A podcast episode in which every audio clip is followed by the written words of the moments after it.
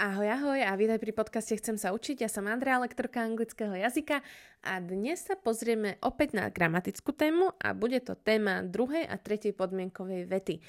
Prvú a druhú podmienkovú vetu sme si už rozoberali v dávnejších podcastoch, čiže keď si to chceš vypočuť, nájdeš si to medzi podcastmi z minulosti.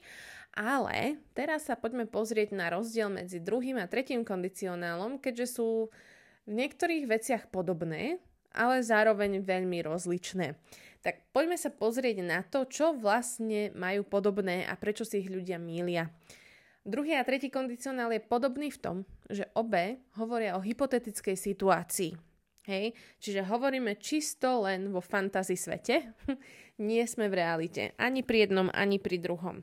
Ale je tam obrovský rozdiel a to je v tom, že druhý kondicionál a gramatiku tohto kondicionálu používame vtedy, ak hovoríme o prítomnosti alebo budúcnosti, hej, čiže prítomnosť alebo budúcnosť, ale tretí kondicionál používame vtedy, ak hovoríme o hypotetickej situácii v minulosti, čiže niečo, čo my už zmeniť nevieme.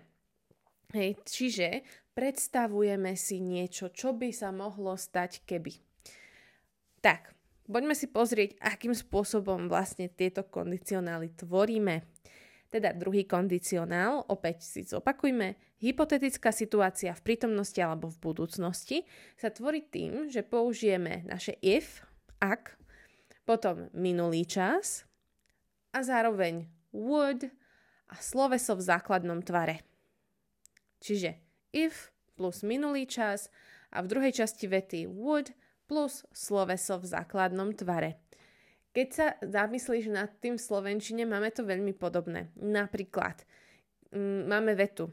Keby som bola chlapec, bola by som o mnoho silnejšia. Hej? Keby som bola chlapec. Tak, keď sa nad tým zamyslíš, tiež hovoríš o tom, že keby sa moja prítomná situácia zmenila, tak by to bolo iné. Sice hovoríme o prítomnosti, rozprávame o prítomnosti, ale používame aj v Slovenčine formu slovesa minulú, keby som bola chlapec. A práve tá minulá forma nám naznačuje, že ide o takú hypotézu, hej, čiže o predstavu. To isté v angličtine, čiže použijeme minulý čas slovesa. If I was a boy, I would be much stronger. If I was a boy, I would be much stronger. Dobre, čiže minulý čas a potom v druhej časti vety would a základné sloveso. Alebo if aliens came to Earth, I would be able to recognize them. If aliens came to Earth, I would be able to recognize them. V tomto prípade je veľmi malá pravdepodobnosť, že by sa to reálne stalo. Teda použijeme druhý kondicionál a na hypotézu a použijeme minulý čas slovesa, čiže came, if aliens came to earth. A potom would a základný tvar. I would be able to recognize them. OK? Takže v tomto prípade je to naozaj veľmi podobné slovenčine. Keď sa nad tým zamyslíš, tak tá logika je tam veľmi rovná, a dokonca až rovnaká by som povedala. Hej?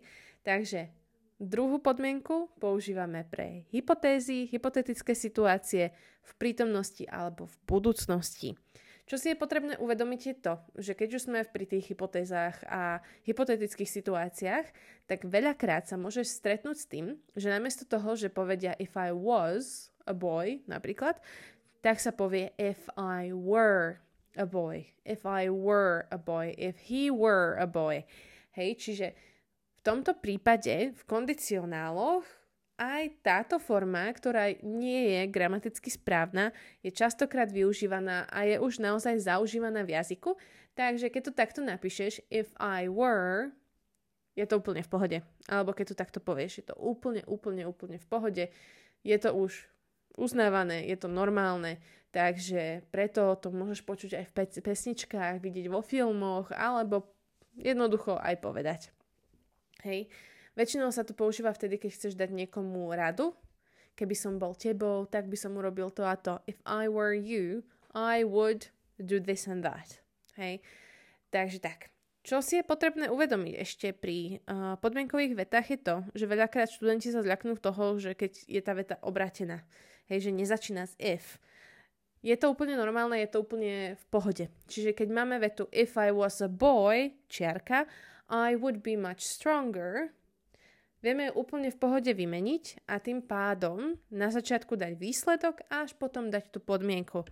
I would be much stronger if I was a boy. Hej?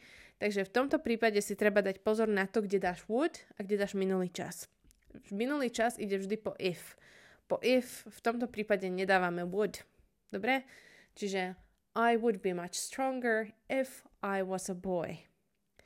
V tomto prípade taktiež nedávame čiarku. Ako náhle je if v strede vety, tak to už mm, je naša spojka, rozdeluje nám tie vety, takže už čiarku dávať nemusíme. To je taký rozdiel medzi slovenčinou a angličtinou v týchto čiarkach. Pretože v slovenčine máme veľa čiarok, ktoré v angličtine neexistujú. Tak len aby si si dával pozor. Dobre, čiže to máme druhý kondicionál. Poďme sa pozrieť teraz na tretí kondicionál. A tretí kondicionál je veľmi podobný, lebo opäť hovoríme o hypotetickej situácii, ale v minulosti v minulosti, niečo, čo sa stalo a my si želáme, aby sa to stalo inak.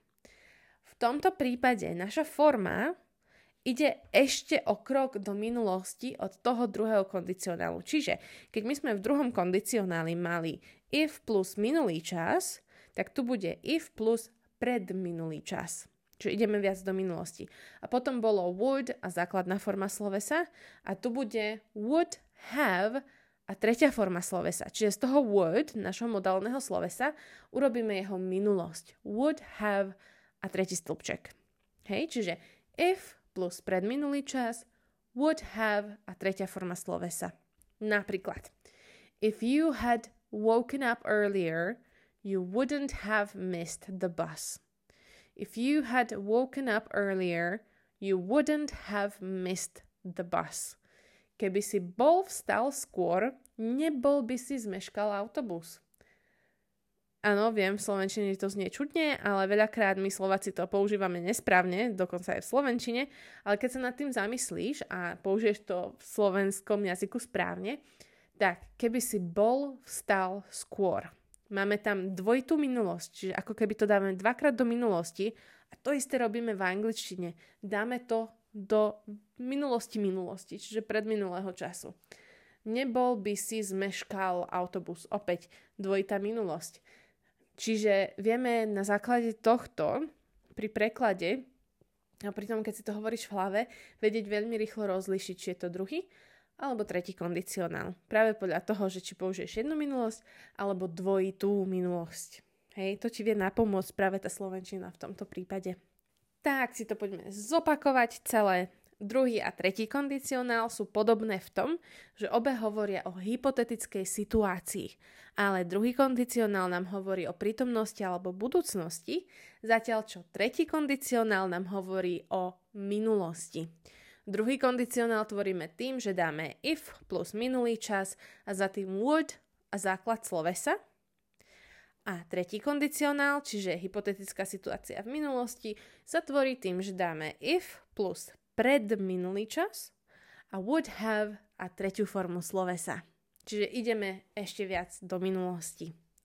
Keď si to chceš vyskúšať, nájdeš na internete strašne veľa cvičení na toto, tak určite si ich pohľadaj na Google, keď tam napíšeš druhý a tretí kondicionál, second and third conditional, tak ti to nájde rôzne exercises, hej, čiže cvičenia.